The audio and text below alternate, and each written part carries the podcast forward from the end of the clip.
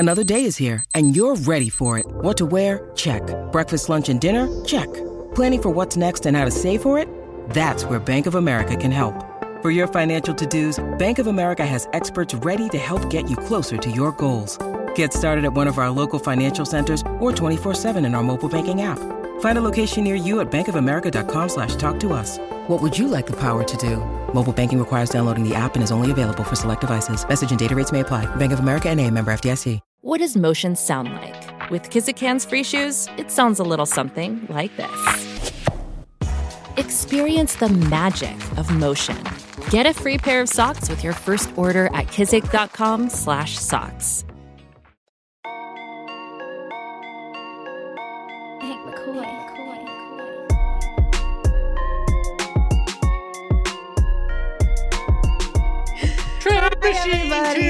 Tuesday. Tuesday. Bro. You didn't even know it was Tuesday until 30 seconds ago when Emma goes, "Oh shit, guys, it's Tuesday." Yeah. So don't even come at me with this. What do you want from me? I want us to pretend like today is Monday and tomorrow is Tuesday. Fine. Tomorrow's Trade Machine Tuesday. We're observing it tomorrow. We did have tacos today, though. We did have tacos today. Just saying. Hi, everybody. Welcome into the PHNX Sun Show, where things are already off the rails. That's what happens when there's a holiday Monday and we forget today is Tuesday. Feels like I haven't been here for like a week. So are we doing that? Are we gonna just swap Tuesday and Wednesday this week, and we'll just do Trade Machine Tuesday on Wednesday? Unless we really want to screw Emma over and make her have to make a bunch of graphics while we sit here. I mean, judging by the look she just gave me, that's probably not happening. Tomorrow is Trade Machine Tuesday, everybody.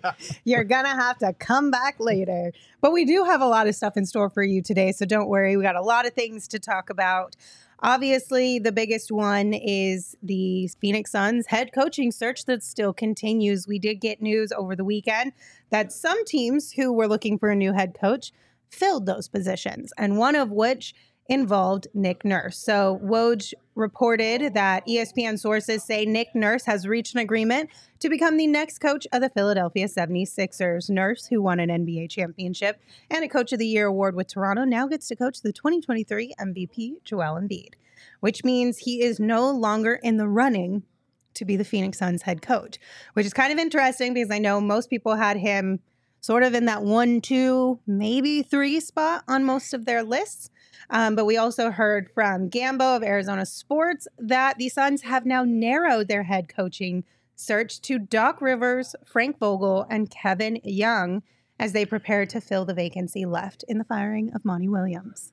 I told you last week, we don't need Gambo. I told you last week that Devin Booker was not going to let friggin' Nick Nurse come in here and coach after Nick and Earl Watson had beef. So I told you that. I laid it out for you. It wasn't happening. And Nick Nurse is now in Philly. Earl Watson. All right? That dictates how this Suns franchise is going to be operated in the future. Connect the dots. Oh, Kevin Young has been and will be the coach that they're going to hire. All signs have pointed there. You really think they're going to hire Doc Rivers? You really think they're going to take Frank Vogel out of witness protection? No. No. Maybe Frank Vogel just took a year off. Witness protection. He's not even up for any other jobs. Oh, my goodness. Well, we know how Espo's feeling. Gerald, Saul, how are you guys feeling about this news? I mean, I just want him to get the right hire. I don't really care who it is. If they think it's the right hire, then go with it. I mean, obviously, I think Kevin Young is the guy as well. Like, I do believe just if you put all the pieces together, it seems like it would line up more with him than the other two. But again, Doc Rivers has gotten multiple chances for a reason. He's probably a great interview.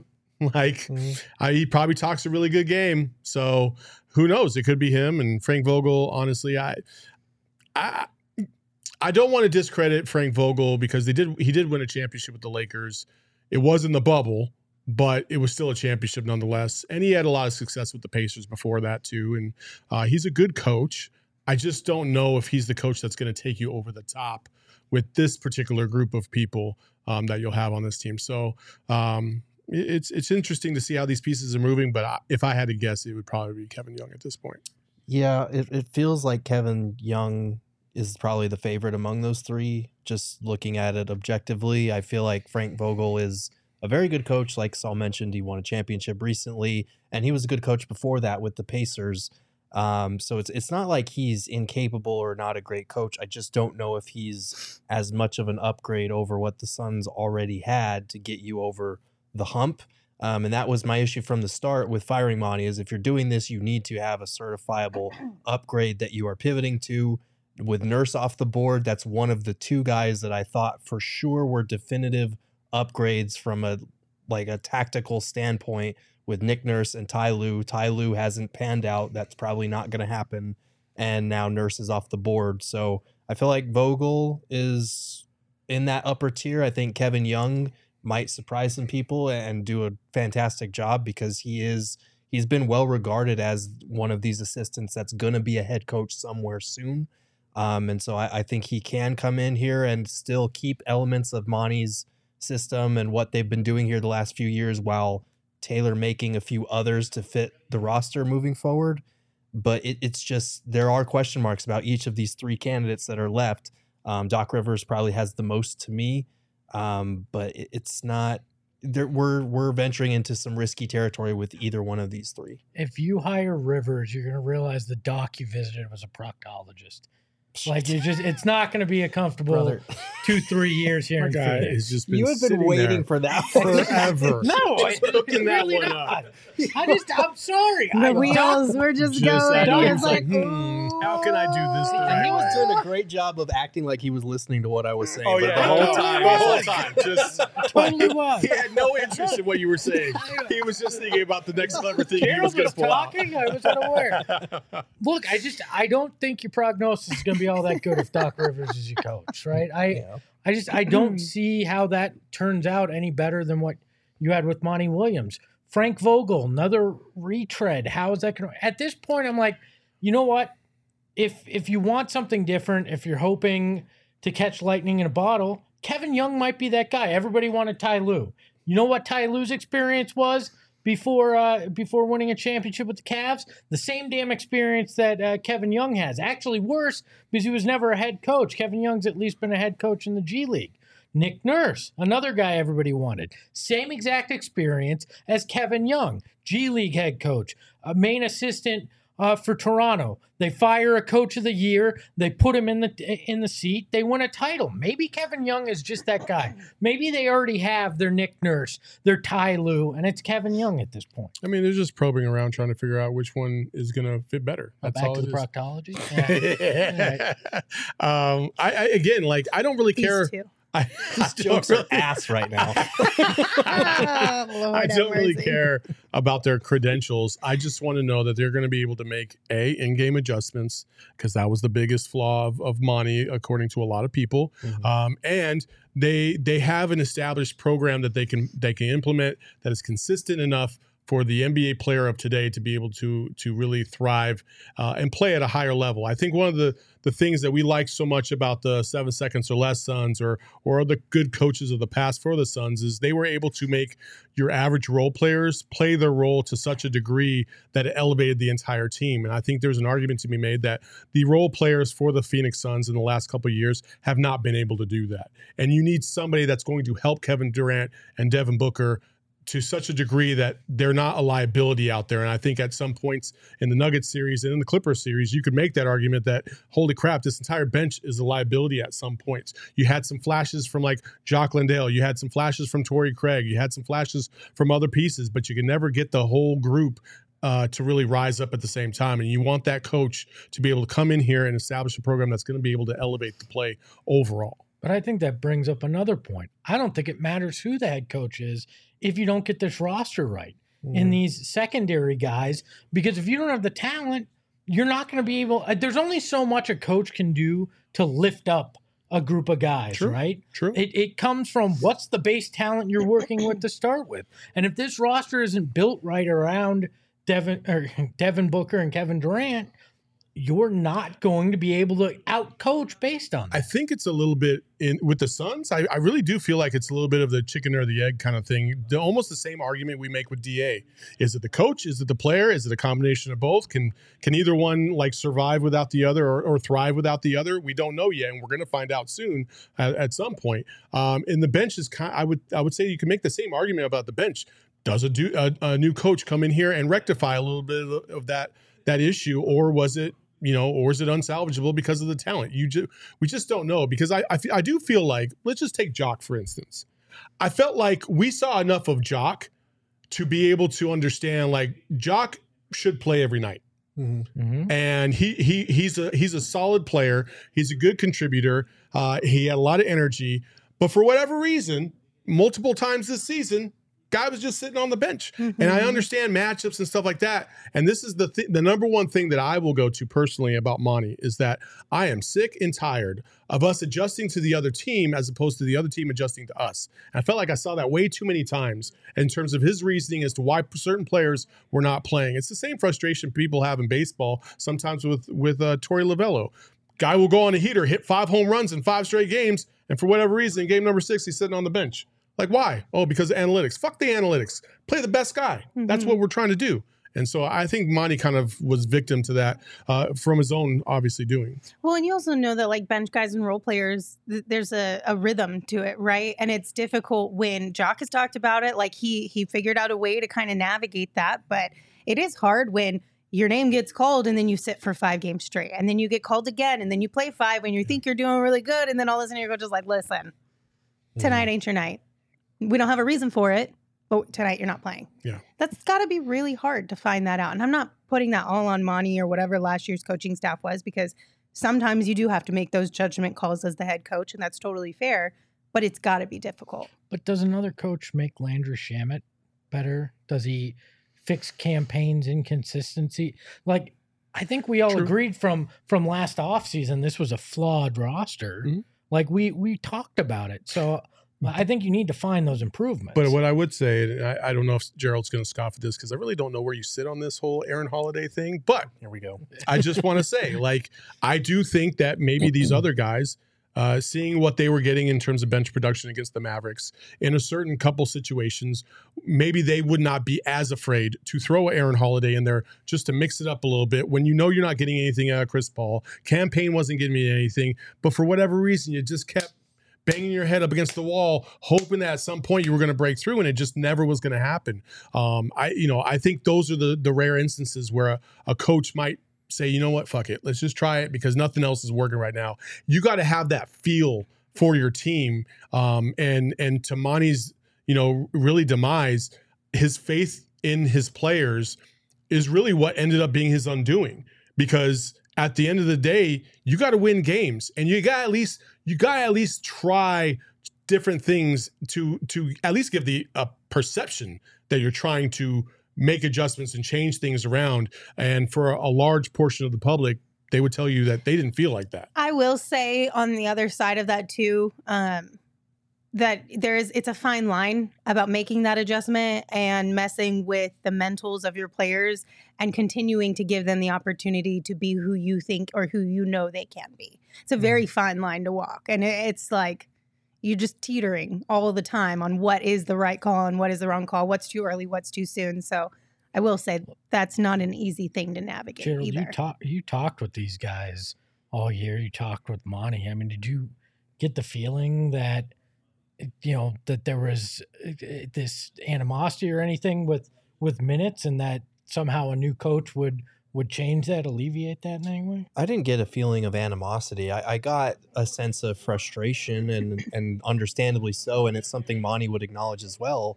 Like, even if you are telling a guy straight up to his face before a game, like, hey, we're going to go Biz's way tonight, or we're going to go with Jock tonight, like, that's still not an easy thing for some of the world's greatest competitors to stomach. It's difficult, even if you have a head coach who's upfront about it. So I don't think it was a question of animosity or like, we need somebody new in here who's going to play me more or whatever. I do think there was just that understandable frustration as a competitor. Like, I feel I can contribute.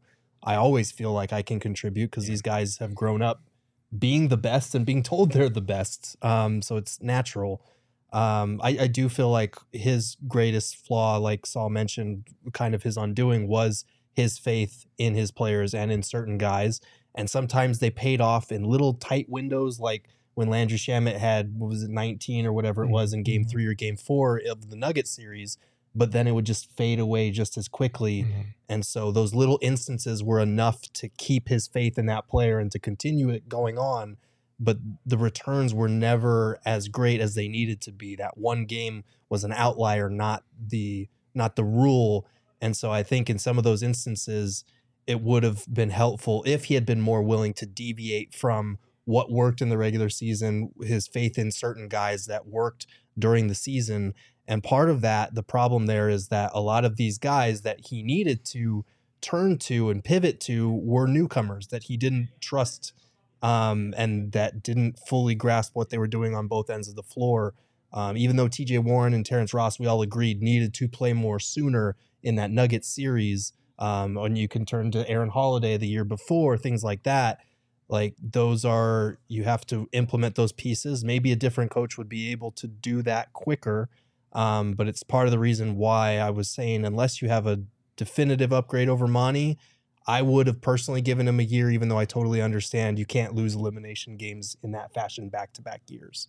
So it's a tough spot. And now they need to hope that whoever they hire of these three really nails that job of navigating. We have a lot of new faces on this roster. We have some returning faces. Now we need something that incorporates what we did well under Monty with a system that works and enhances it with a new group of guys. That's a tough line to walk as a new head coach here. Yeah, I agree. It feels like this decision was made in part because I don't think Ishbia and Monty necessarily meshed, but there may not have been that plan of how do you replace this right away. And I think we're seeing that in this search.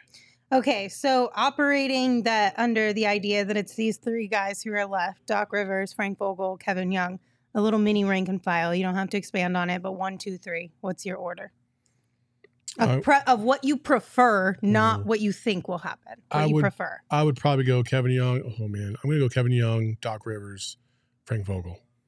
I'd probably go Kevin Young, Frank Vogel, Doc Rivers. Kevin Young, way down the list, Frank Vogel, Doc Rivers.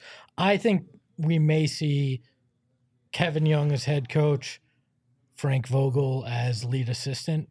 I'd be great with that. Yeah, and that wouldn't shock me. Or some guy like a Frank Vogel as the lead assistant to a Kevin Young. Okay, so we are all in agreement that we think Kevin Young would be the best choice for the Suns out of these three names that are still attached to them for their head coaching search. So then let's dive a little bit deeper into Kevin Young. But first, I do want to remind you guys that in just a few days, our Knockout Nights Cornhole League is going to be happening. That's happening on Friday at the BetMGM Sportsbook. It's going to be a blast. That entire day, we will be out at the BetMGM Sportsbook. All of the shows from PHNX will go live from out there. And then I believe starting at, 7 p.m. Is when our Cornhole League begins. So grab a partner, come on down, show us what you got. Come get toasted. Me and Gerald are going to beat everybody. I'm trying to speak that into existence right now. Watch your cornhole bud's going to win, all right? Watch out. We still need to come up with a name. Are we Cornholio? Did somebody else already pick that? The Great Cornholio. I don't know. Well, I think that's our name, but you guys should come hang out with us. It's going to be a blast. Also, if you haven't signed up for BetMGM yet, make sure you sign up today and use bonus code PHNX when you do, because there's a few different offers that we've got for you guys depending on where you live. But for our Arizona audience, you will get up to $100 in bonus bets on your first wager with BetMGM. Again, just make sure you use that bonus code PHNX. You can check out the show notes for full details, and now you can listen to Shane talk about the disclaimer. Disclaimer, 21 plus to wager. Visit BetMGM.com for terms and conditions. U.S. promotional offers not available in Washington, D.C., Mississippi, Nevada, New York, and Ontario. Gambling problem? Call 1-800-GAMBLER. Colorado, D.C., Illinois, Indiana, Louisiana, Maryland, Mississippi, New Jersey, Ohio, Pennsylvania, Tennessee, Virginia, West Virginia, Wyoming. Call 877-8-HOPE-NY or text HOPE-NY 467-369, New York. Call 1-800-NEXT-STEP, Arizona. 1-800-522-4700, Kansas, Nevada. 1-800-327-5050, Massachusetts. 1-800-BETS-OFF, Iowa. 1-800-270-7117 for confidential help, Michigan. Also, Father's Day is going to be here before you know it. So now is a great time to start figuring out what it is you are going to get your father for Father's Day. And we've got a promo code for you guys for a really cool place if you want to take advantage of it. I'm talking about Omaha Steaks. It's definitely going to put a smile on your dad's face. You can pick from a slew of different things. They've got fork tender. They got bacon wrap filet mignon. They've got desserts. They've got burgers. They've got, what else is there? Chicken. Obviously steaks. Pork chops. Pork chops. They have these little apple strudel things. They're like tarts. Yeah, apple tarts. Yeah, I got those.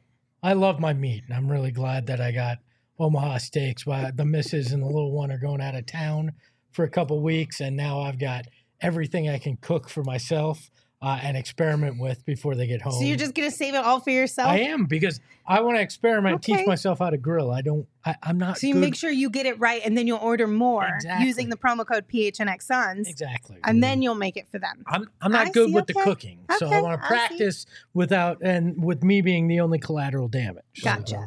So you can pick from a bunch of different options. They also have hand-selected packages that you guys can choose from as well, but whether he is your father, your father-in-law, a father figure, or he's the guy who's always ready to step in whenever you need him most, this Father's Day, show him the love with the one and only gift that is as unforgettable as he is, the mouthwatering perfection of Omaha Steaks. From perfectly aged to oh-so-tender steaks to hand-selected gift packages, Omaha Steaks makes it easy to give Dad what he really wants. Order today and get $30 off with promo code PHNXSuns. And every purchase is backed by their unconditional money-back guarantee. Go to omahasteaks.com, enter PHNXSuns for $30 off. Minimum order may be required. See site for details.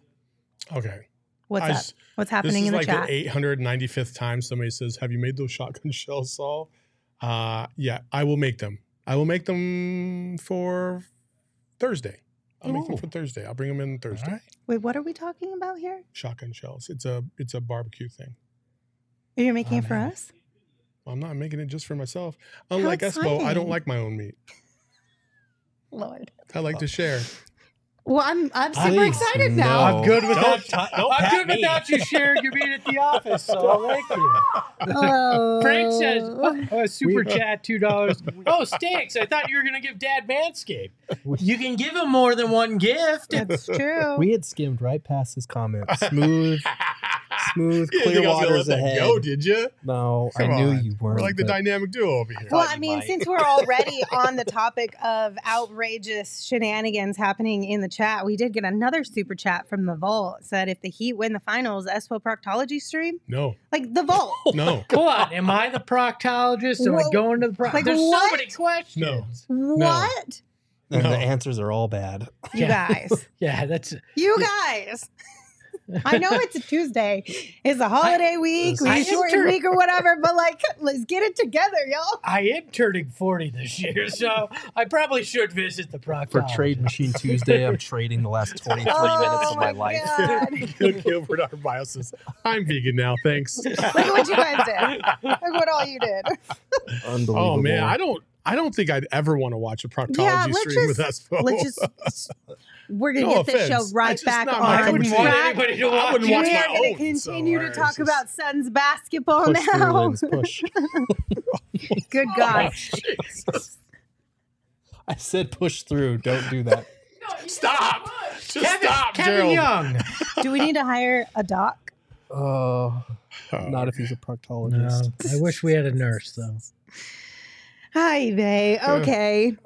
Kevin Young, let's talk a little bit more about him. So we all are in agreement that we think Kevin Young should be the Suns' next head coach. Bill Simmons said last week on his podcast that he fully believes that the Suns will hire Kevin Young. And then he also mentioned again this week on a more recent episode of the podcast, Kevin Young's name again. I haven't played the clip. Really, the Suns can survive without Ayton. Now, whoever the new coach is, not being Monty Williams, you're already in a better spot than you were the year before. Kevin Young. Well, just because the Ayton Williams thing was clearly like past the point of being fixed. It really appears that wasn't going into the season. Okay, so essentially he is saying that anybody not named Monty Williams will have already been a better situation for the Suns because he's pointing back to the D.A. Monty issues, if you will, that he didn't feel like were fixed before the season started. Bill Simmons didn't seem to specifically name Kevin Young here, but the name Kevin Young was thrown out when talking about the next Suns head coach, and he didn't deny it. And like I said last week, he was very adamant that he thinks it's going to be Kevin Young. I mean, again, like we speculated a little earlier, I do feel like there's a lot of players that are on the Kevin Young train. They like what he brings to the table. Mm-hmm. I spoke to Joseph Blair, who's the assistant coach for the Wizards last week, and just to kind of get a little bit of background on Kevin Young and how he is behind the scenes. And again, he echoed a lot of things that I think Espo mentioned last week, just that he's just very detail-oriented. He's meticulous in terms of his preparation, watches a lot of film, is always prepared, always ready. And the way he put it is he's a brilliant mind. He said that any team would be fortunate enough to have him. And so, I mean, he's a big fan of him. They worked together on the Philadelphia 76ers staff back in 2020. So he was familiar with them. They communicate every other day still. So that tells you about not only Kevin Young's ability to relate to players and his attention to detail and his work ethic, but also the relationships he's able to build with other assistant coaches as well. So I think the Suns, listen, I think at this point, you have a shining star of sorts in your house. And I think you got to do everything you possibly can to see if this is the path you want to go down, and if this is really the person that's going to take you to the next level. Because if you don't take him, somebody else definitely will. And, you don't want to regret the choices that you make. Yeah, I agree. Everything that I've heard from him, it seems like he's worn a number of hats for the Suns, and throughout his coaching tenure, he's regarded as being very prepared from an X's and O's standpoint. He gets along well with the players. There was a report last week that he's got Booker's backing. I think it was from Mark Stein, which is huge if he has the support of Devin Booker. But he's helped with player development before. He was Monty's designated guy for challenges, so he was entrusted with that kind of role. He said Monty said that he helped him judge shot quality when shots weren't falling, like whether they're getting good shots and just missing them or whatnot. So he's been trusted with a number of things on this Suns squad. And he filled in for Monty last year when he was out with COVID, and he drew up that game-tying three-point shot for Book in one of their games. They didn't win that game, but it forced overtime, and the players were crediting him with the beautiful play that he drew up. So it seems like he's prepared on a number of fronts to take on this kind of role. It's just we never really know how an assistant is going to be as a head coach until they do it. Yeah. But it does seem like he's interviewed for a number of jobs over the last few years. So it feels like other teams and the league as a whole is aware that, okay, this guy is going to be a head coach. It's just a matter of where. Yeah, I did have a player, like I had mentioned last week, tell me he has flawless game plans was the exact quote. But I know there's a concern out there about, he was on Monty's staff. Can we expect anything different? How could he not have the blame for any of this? And I asked a former NBA assistant coach who was a head coach in the G League as well, like Young, about it. And he said, from time to time, your ideas don't get implemented by the head coach. Mm. And that it's not an always occurrence, but it does happen from time to time. So Kevin Young could have had good ideas there that just weren't implemented by Monty. And he also mentioned, eventually you want those assistant coaches' voices to be louder if you like them. So they move from the back row to the front row to the lead assistant. And then he even mentioned, look at what happened with Dwayne Casey and Nick Nurse. Nick Nurse's voice became very powerful there. They let Dwayne Casey go, even though he was coach of the year, and they put Nick Nurse in. That could be the path we're seeing here. So I'm less concerned about he was on Monty's staff So why weren't his ideas implemented after talking to this guy? Well, I mean, you see that in any job, right? You have a boss and you might bring a great idea to them, but your boss thinks that they know best or aren't ready to implement those ideas. Every single day, Lindsay. Every single day. He said it, not me. I was just speaking in general. I knew you were. Listen, Lindsay, don't act like you're not throwing the lob, okay? Let's just not do that. Let's give you the side eye, the second. She's like, who among us hasn't had a boss who doesn't listen? Who directly reports to a guy like that? Not me. You can feel that, though, too, Solly. You know that. We are not talking about this job.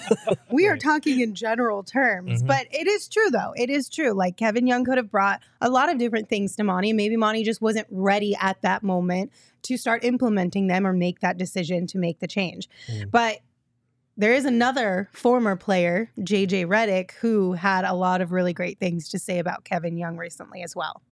I'm a believer in maybe getting some new blood in there, so some fresh faces in there. Okay. And so the guy for me is Kevin Young, who has been an assistant coach with Monty Williams in Phoenix for 3 seasons now, was with me in Philadelphia, played for him for 2 years. He's one of our assistant coaches under Brett Brown.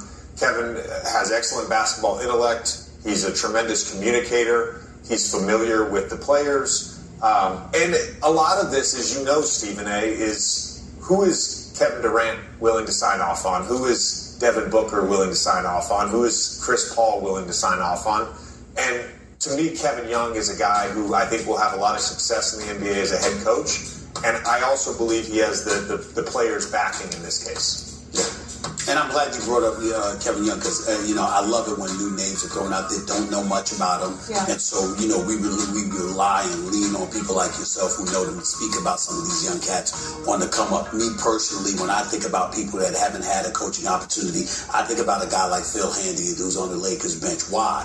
Because he was in Cleveland when LeBron won a title. He was in Toronto when Kawhi won a title. He was in L.A. when they won a title. And then I'm thinking about a guy that has been on three different locations as an assistant. And they've won championships where he's been, plus he's known as a player development guy. So I look at a name like that comes to my mind, but I have nothing to throw against the argument for Kevin Young, who served under Monty Williams. Other than this, Ishbia decided to get rid of Monty Williams. So why keep someone from his staff? Now, he was an owner there from the beginning. He picked Monty Williams, and he decided to let Monty Williams go. That's different. But he's letting Monty Williams go primarily because that's not the guy he picked. He inherited him. So if you want to establish your own thing, why have somebody from... Real quick, I know we need to go. I'm just curious, how much of a say will the players have when it's a star like... So obviously, J.J. Redick mentions again there that he feels like Kevin Young has the backing of the players, which when you're talking about players of Kevin Durant, Chris Paul, and Devin Booker's statue, that's a huge win for your corner. Yeah, it is. But honestly, like, it's cool that they support him. But my thought of if I'm a GM or a CEO and I'm trying to put together a group, I don't necessarily think that it really matters completely if the players buy into a said individual, because if I have a mindset that, I can see the bigger picture and this person would actually be a better fit for this group and what their skill set and their level are. Because players, let's be honest, every player thinks that they're the greatest ever. Like, that's why they're in the NBA. They've been highly successful. And if they have a coach that they think is like, oh, this would be a perfect coach for me. You don't know all the coaches. You don't know every single coach. You're not in those interviews. Maybe you hear something in an interview that you're just like, wow, this is really impressive. And I never thought about using so-and-so this way. That might catch you off guard. So it's cool that the players are on board. It makes it an easier transition process if he gets hired, but it's not the biggest item. I look, J.J. Redick is a guy that is very respected in basketball circles. In terms of his opinion, he has direct knowledge of playing for and under Kevin Young. So I put some weight behind what he says. And he's not a guy in the room right now who's lobbying for him. I understand Devin Booker lobbying for him. Okay, that's one thing. But J.J. Redick is lobbying for him as a guy, on ESPN on his podcast, those kind of things, because he believes in the guy. So I take that, I take that, you know, with some heft to what he's saying. What I am concerned about is, does that mean J.J. Redick will be on the staff? And then do I have to spend half my time in Chicago, or how does that work? I think you still have to be here. Okay.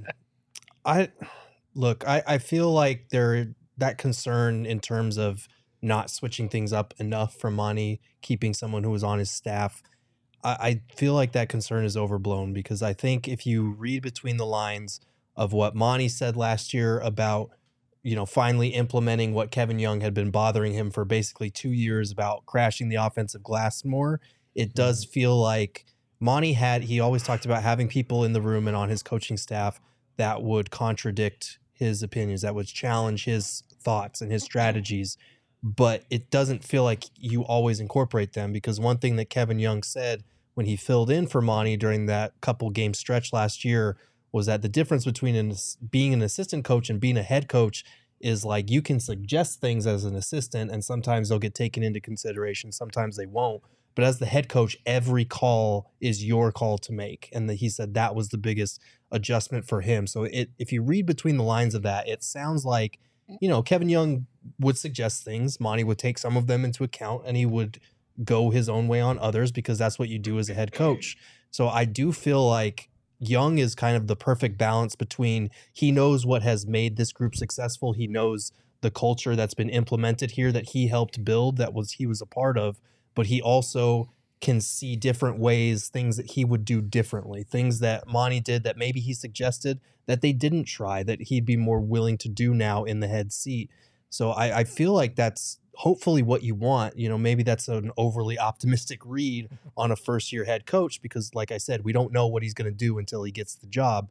But if it is Kevin Young, I feel like that's kind of the optimism that you cling to, that he's going to know the things that help make you successful, and he's going to have an innate understanding of what we can do to elevate it. Well, I think you bring up a good point there, because there were plenty of good things over the last couple of years here with the Phoenix Suns, but what wore thin was the inability to make changes on the fly, in-game adjustments, those kind of things. So if you believe Kevin Young can bring the best of what was there with Monty Williams and change those things that you weren't a big fan of that happened in-game, why wouldn't you want to take a chance at that? Because you're getting the best of both worlds then.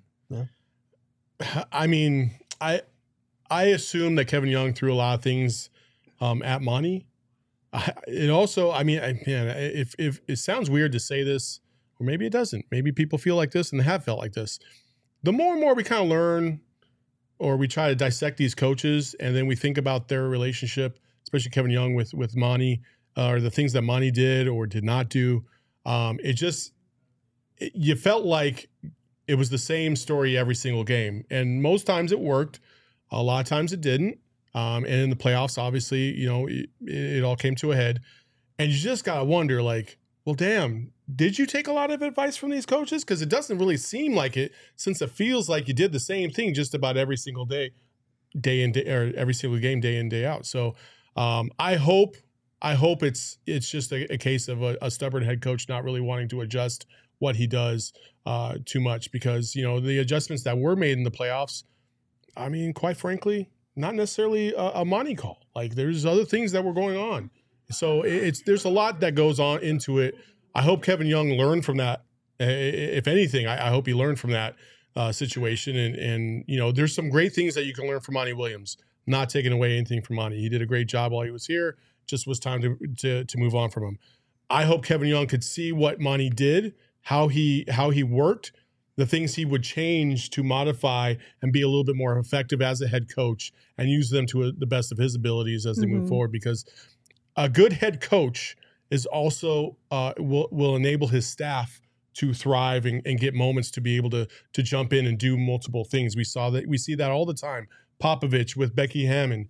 We've seen other coaches that will enable assistants to be able to get a little bit more control of what's going on in the moment, so they can kind of build up their own experiences and be ready for whenever their name gets called at another franchise. So I hope that Kevin Young sees that and realizes that, and if he is the guy, that he will use that to the best of his ability. I would like to think, too, that not being the head coach and in the thick of it gives him a different perspective on how Monty Williams went about being the head coach of the Phoenix Suns. Like you said, being able to really see and recognize, like, the positives that Monty brought to the table and how he was able to, whether it's connect with players or find that empowerment side of him as a coach. And then also on the flip side, see, okay, these were maybe some of the downfalls that might have been hard for Monty to see while he was in the thick of it. But as somebody who's one step removed, aka Kevin Young, he could see how this may have played out differently had he adjusted here or there. And like you said, take that and learn from it, which he's been doing for a while now. I mean, to Gerald's point, he's been in the NBA for a long time. He's been through countless interviews for head coaching jobs in the NBA. People have talked about him with great positivity over the last couple of years. Like, it's inevitable that at some point in time, Kevin Young is going to get the nod and get a head coaching job.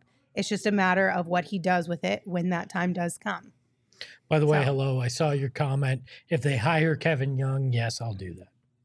I don't want to know what it is. So instead, I'm going to tell you guys about Four Peaks. It's a fantastic beer, also a wonderful pub located down in Tempe. Four Peaks is one of our favorite sponsors simply because the beer is so delicious, the chicken tenders are so delicious, and the people over there are also really amazing as well. Be sure to follow them on social media at Four Peaks Brew or at Four Peaks Pub to keep up with the latest at Arizona's hometown brewery. Right now, they got the Four Peaks 4 Seats giveaway going on, where one lucky winner will get 4 seats to an upcoming D-backs game. The tickets also come with D-Bucks, so you can grab some food and an ice-cold Wowie or Hot Knot beer. So, again, make sure you are following them on Instagram at Four Peaks Brew. Check the link in their bio to figure out how you can sign up. If I just burped into the mic, I kind of did, so my bad. It's not my fault, though. Just real quick, one more disclaimer. You do have to be 21 years or older to drink Four Peaks. We ask that you drink responsibly. It's not my fault. It's because we had illegal peach, and it was so good that I, like, literally inhaled it. Control yourself. So it's like now, you know, like, I usually don't eat before shows, but when Illegal Pete's brings in one of their, like, catering boxes, you can't say no to that, especially on Taco Tuesday. So it's Illegal Pete's fault? Yep, it is. Sorry, Illegal Pete's, you got to take one for the team today. But it was really good, you guys. So here's the thing. Like, I've told you guys about this, like, you know, when we were talking about graduations and Mother's Day parties and all the things that you could go to Illegal Pete's and you could get all of the to-go things for whatever party is that you're trying to host. We finally got to see it in action today, and it was better than I could even imagine. First and foremost, the chips come in this little box that when you open turns into a basketball hoop. So the foil they wrap all of the condiments and whatnot in can become your basketballs, and you can play a game. Like, top notch there in and of itself. Yeah, that'll be a whole episode come this summer. We should. That would be a blast. And then beyond that, like, everything was packaged so well, because that's always the hardest part when you're taking food to go, especially a bigger order, like a catering type order, is you don't want it to, like, get all wonky in the car. You don't want things to spill. You don't want to lose out on the goodness that is the food. Everything was packaged perfectly, so you didn't have to deal with any of those. And the cookies were literally the size of our heads, y'all. They were massive, delicious chocolate chip cookies. So check out Illegal Pete's if you want to have your next party, maybe Father's Day, if you want to cater it. Illegal Pete's has your back. And right now, they also have extended happy hour happening. It's now from 3 to 8 p.m. every single day. So stop into either their Tucson or Tempe locations for a house beer bucket for you and the whole crew. You can get 5 pints for $15. Soak up the sun with a loaded burrito and a crisp beer on the patio. Illegal Pete's, it's your go-to spot for burritos, buddies, and beer. They had to extend happy hour because all those degenerates at ASU don't wake up until 5 o'clock in the afternoon anyway. Yeah, buddy. Right? Am I right? Yeah, buddy. What's it to you? We're just trying to get in our beauty sleep. Does that mean Lindsay never left ASU? Listen, it's 3:45. I'm here. I'm awake, clearly. I'm here early, am I not? Like, God, what more do you want from me? My goodness. Okay, so here's the thing. All that coaching stuff, right? We're waiting on the Suns to finally announce whoever it may be. But I'm curious if you guys think that maybe it'll take a little bit longer now, because we did get word today that Golden State's Bob Myers, a two-time executive of the year, and the architect of 4 NBA championships, is stepping down as the franchise's president and general manager. He told ESPN on Tuesday, quote, "It's just time," Myers said. And that was a tweet that we got from Adrian Wojnarowski. So does this change anything with the Phoenix Suns and their thought process here? I mean, yes. Mm-hmm. I think. Listen, I think Ishbia, at the very least, is going to have a conversation with Bob Myers. I don't think he would just dismiss it. But you already have James Jones, and you got to be very careful about how you tread water right here, because you got to do what's in the best interest of the franchise. And if you feel like the best interest of the franchise is to move on from James Jones, because that, to me, that's the only scenario. You are not going to bring in Bob Myers and have them coexist with James Jones. It just doesn't make any sense. Bob Myers has accomplished far more as an executive than James Jones. For him to defer in any way, shape, or form to James Jones would just be negligent. So he would come in to take over everything in basketball operations. I think you at least have to pick up the phone when you have a superstar of that caliber. And he's an executive superstar. Mm-hmm. You got to at least have that conversation, because he's had so much success, not only in building that franchise and helping that franchise win multiple championships, but also the environment that they created over there, which he credits a lot. And I cannot emphasize this enough.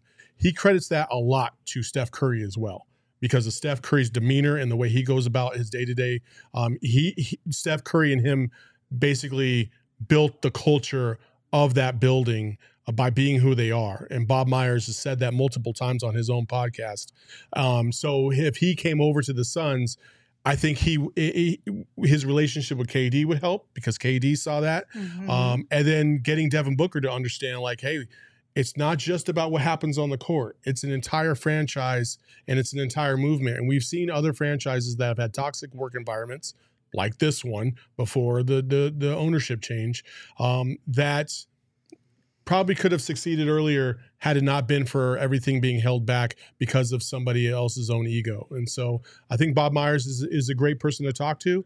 I don't know if he'll get the job. I don't even know if the Suns are interested, but I think you at least got to make the phone call. His name's been tied to the Suns since before Ishbia officially took over. There were rumors that Ishbia was going to bring in Bob Myers, that he was going big game hunting, and Bob Myers was close to the top of that list. So you have to at least make the call, right? Now, I don't know. There's rumors Bob Myers wants to spend more time with his family, but as I say, everybody has a price, right? Mm-hmm. And maybe it's the idea of a new challenge and bringing a championship to a team that's never had it and a boatload of money that gets it done. I don't know, but I'm definitely making the call. And my tinfoil hat's tingling. I think there may have been something going on. If you want to hear more, go to our YouTube. Well, page, I mean, It's a fair tinfoil hat theory to have, that maybe you had information that this was going to happen, and that's what's holding up the coaching search for the Suns. I also wonder if you, like, to Saul, to your point, and I know when Bob Myers was first brought up, just in general, when it came to the Suns, a lot of people were saying the same thing. Like, him and James Jones probably cannot coexist in that same building. Like, Bob Myers isn't going to take a backseat to James Jones and all these things. But is there a world or a possibility in where, because he kind of maybe wants to spend more time with his family, which is something that a lot of beat writers and people out of Golden State have been saying about him since this decision came out today, that maybe he doesn't want two roles within an organization, and that he would be more happy with just one? That does free up a little bit. He's not managing all these people, handling all of this stuff. Like, maybe there is a little bit of room there for him to have a lesser role, but still equally important. I don't think so. I feel like, if you're reading between the lines, like, yes, newsbreakers have to implement certain things when they're being given exclusives. But, like, if you look at Woj's article, it really builds up his price tag as far as he's expected to be the most pursued executive in modern North American professional sports history. It makes him a uniquely appealing part of a potential ownership group or front office. Like, he's stepping away to drive up his price tag in part. He knows that he's going to be a hot commodity who's sought after by a number of teams. I don't think if the Suns pitch him or pursue him, it would be you know, you can have a reduced role where you get to spend more time with family. I think it would need to be you're in charge of whatever the hell you want to be in charge of, because this guy is going to have his pick of whatever job that he wants. And it also mentions in the piece, should he someday decide to return to the team side. So they're really setting this up to where if you want me, you're going to have to like bend over backwards to give me what I want. Look, Matt Ishbia is rich, but he doesn't have Steve Ballmer money. And you look at Bob Myers, went to school in L.A., is a Southern California kid. I think you start connecting the dots. As much as I'd love to have Bob Myers here, and I think it's fun to play the conspiracy theory that Matt Ishbia has used this coaching search to try to figure out if James Jones can actually do this job, because it's the first time he's seen James Jones work in person. I think much like Ty Lue, he's going to be in LA. I think if he's an executive this year, I think LA is where they can back up the Brinks truck. They just lost the president of basketball operations. You know, Bob Myers can go in there, has draft picks, has his two stars, has a pretty solid bench, and he can do that thing in the way he wants in a place he's familiar with. That's probably the more logical way this plays out. Mm-hmm. No fun zone. Well, both of you. No look, fun. Isaiah Thomas is already running the shadow Suns front office. There's no room for Bob Myers. Erroneous. He's the shadow Kevin president. Durant called him today. Well, listen, Kevin Durant called him today. Listen to this. Neat. Durant called me today. He's in Monaco. You know, what he did for us, showing up here, knowing what he would hear about when he made that decision. For him to have that courage. I remember Joe and I were on the phone with him right before he decided, and you could tell he knew what might be coming down his road if he came to us, and for him to do it and to completely deliver on everything that you would want, two finals MVPs, three in a row championships, taking us to the finals, three finals appearances, but two championships. What a talent, what a great, if you like basketball, watching him and Steph and these guys play, I mean, that was, I'd do that for free. You're going to tell me that man who got a call from Kevin Durant today wouldn't love to come hang out with him in Phoenix? Come on. I've called old bosses that I'd never go back and work for and congratulated them on something, but you never know when it might come in handy, right? Oh, yeah. And so Kevin Durant's just playing the game in case Bob Myers winds up somewhere he wants to be in the future. Okay. He's just like, hey, how you doing? I remember you. You remember me. Sir. Enjoy your time away from Golden State. I got out and I like it too. So.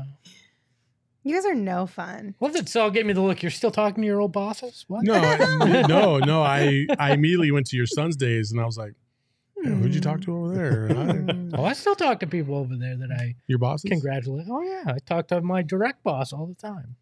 Well, you guys are no fun, but Circle K's are full of fun because they got all the goodies: sour gummy worms, head coaches, you can buy delightful chips, Bob Myers, gummy bears. Polar Pops, 12 packs of beer for just $10, iced coffee for $1.89, Red Bull, Monsters. There's no salary cap at Circle K. None you can get it. What you want. You can spend whatever you want, or you can use coupons, which we love coupons. Right now, if you text PHNX to 31310 you would be a to join their person. SMS subscriber club, you're going to get a buy one, get one free offer on 32-ounce Polar Pops. You're going to tell me that if I was like, hey, here's a coupon for a free Polar Pop, you wouldn't be like, yes, thank you, I'm going to use this?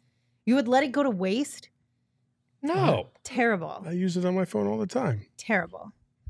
So make sure you text 31310 to join their SMS subscriber club and get your buy one, get one free 32-ounce Polar Pops. Head to circlek.com/store-locator to find Circle K's near you. I think speaking of coupons, though, real quick. Ooh. Speaking of coupons, I just want to say, for those of the people that came out to our golf event last week, everybody got a $20 gift card to PGA Tour Superstore.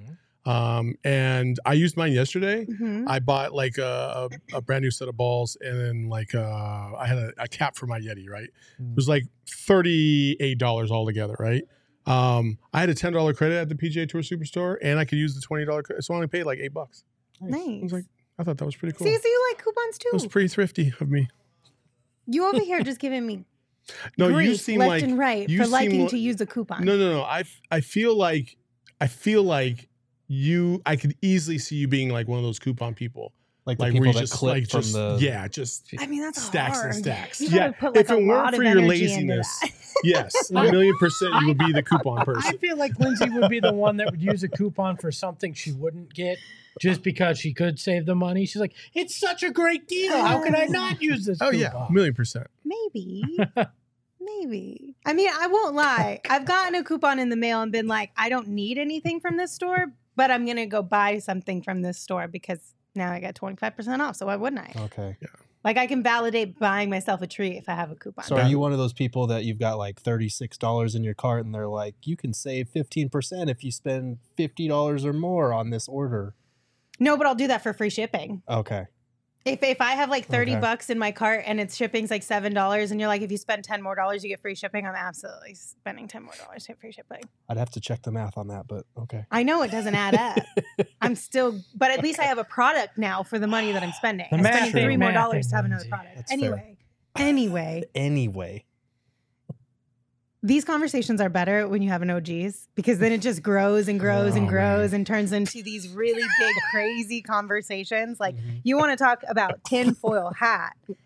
Get yourself some OGs and have even more fun with tinfoil hat. They've got the Aquaberry Sleep Edition gummy, the Strawberries and Cream Happy Balance gummy, and right now they have mixed bags, which has all the fruits and all the cream flavors. And pink lemonade, that flavor is dropping on June 21st. So check out OGs online at ogsbrands.com, on Instagram at ogsbrands, and you can also find their products at your local dispensary, but you must be 21 years or older to purchase. What are you guys laughing about in the chat? One of our guys out there in our PHNX Suns fam texted me and invited me to play in a 35 and over basketball league. Okay. And I need a basketball. So apparently, according to Brian Abdallah, I should open up a store called Saul's Balls because that sounds like a great sports store. It should be Saul's Used Balls. I think that would be.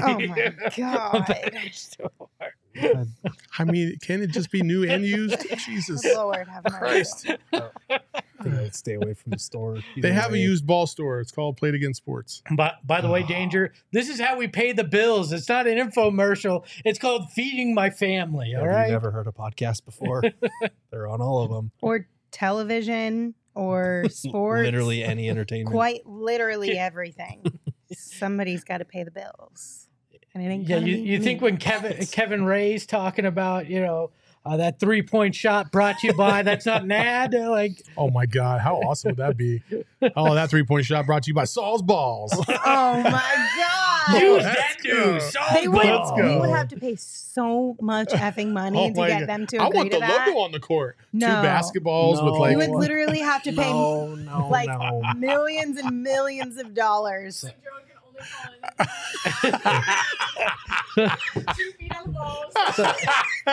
Saul's Balls brought to you by Manscaped. As if this isn't chaotic enough, let's round out this show with a game that Espo prepared for us. Oh, it's the game sweeping the nation. It's two truths and a lie. Why is it always a game sweeping the nation? Well, because it's the 70s.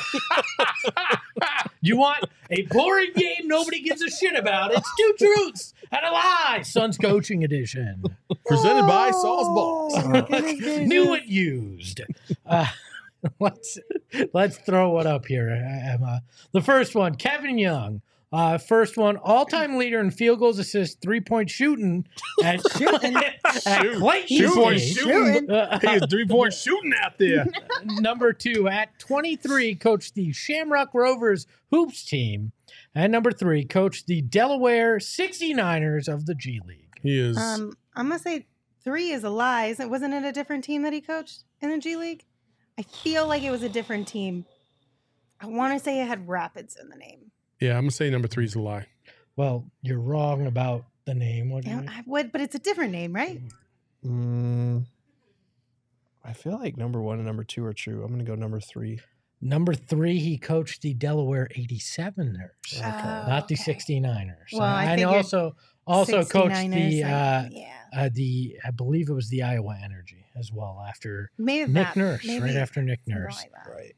Let's look at the next one. Frank Vogel, number one, was on a late night with David Letterman in 8th grade. Escaped a that's supposed to be fire.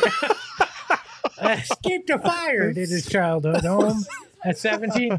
Yeah, you're escaped supposed to check these things. Three played. I can't read. My favorite bit at PHNX Suns. Not even a bit. It's just like a Can we put it back up? My favorite thing is anytime there's a spelling error, we blame Emma. She's just like, absolutely the F not. Escaped a fire in his childhood home at 17, or played guard for the Quad City Thunder of the CBA. Okay, so I know one is true. Mm-hmm. Yes. He spun a ball on a toothbrush while brushing his teeth on the day. Which is wild. I'm going to say number two is the fake one. Okay. I'm going to say number three. Gerald is correct. He never played for the Quad City Thunder of the CBA. Actual team, actual league. But he did escape a fire with his mother out a window at his childhood home when he was 17. That's scary. Mm-hmm. That is scary. Number three, our last one in Two Truths and a Lie. It's Doc Rivers was part of a Knicks Suns brawl, is a real doctor thanks to an honorary doctorate from Boston College, or is good friends with John Smoltz and helped him sign with the Red Sox. Number two is the lie. Number two? That's what we're going with? I think it is. Lindsay? I'm going to say... I'll ride with Saul. Because I think if he got an honorary doctorate, it wouldn't have been from Boston College. It would have been from Boston U. Okay. I'm going to go, I don't know, number three. That's kind of funny, though.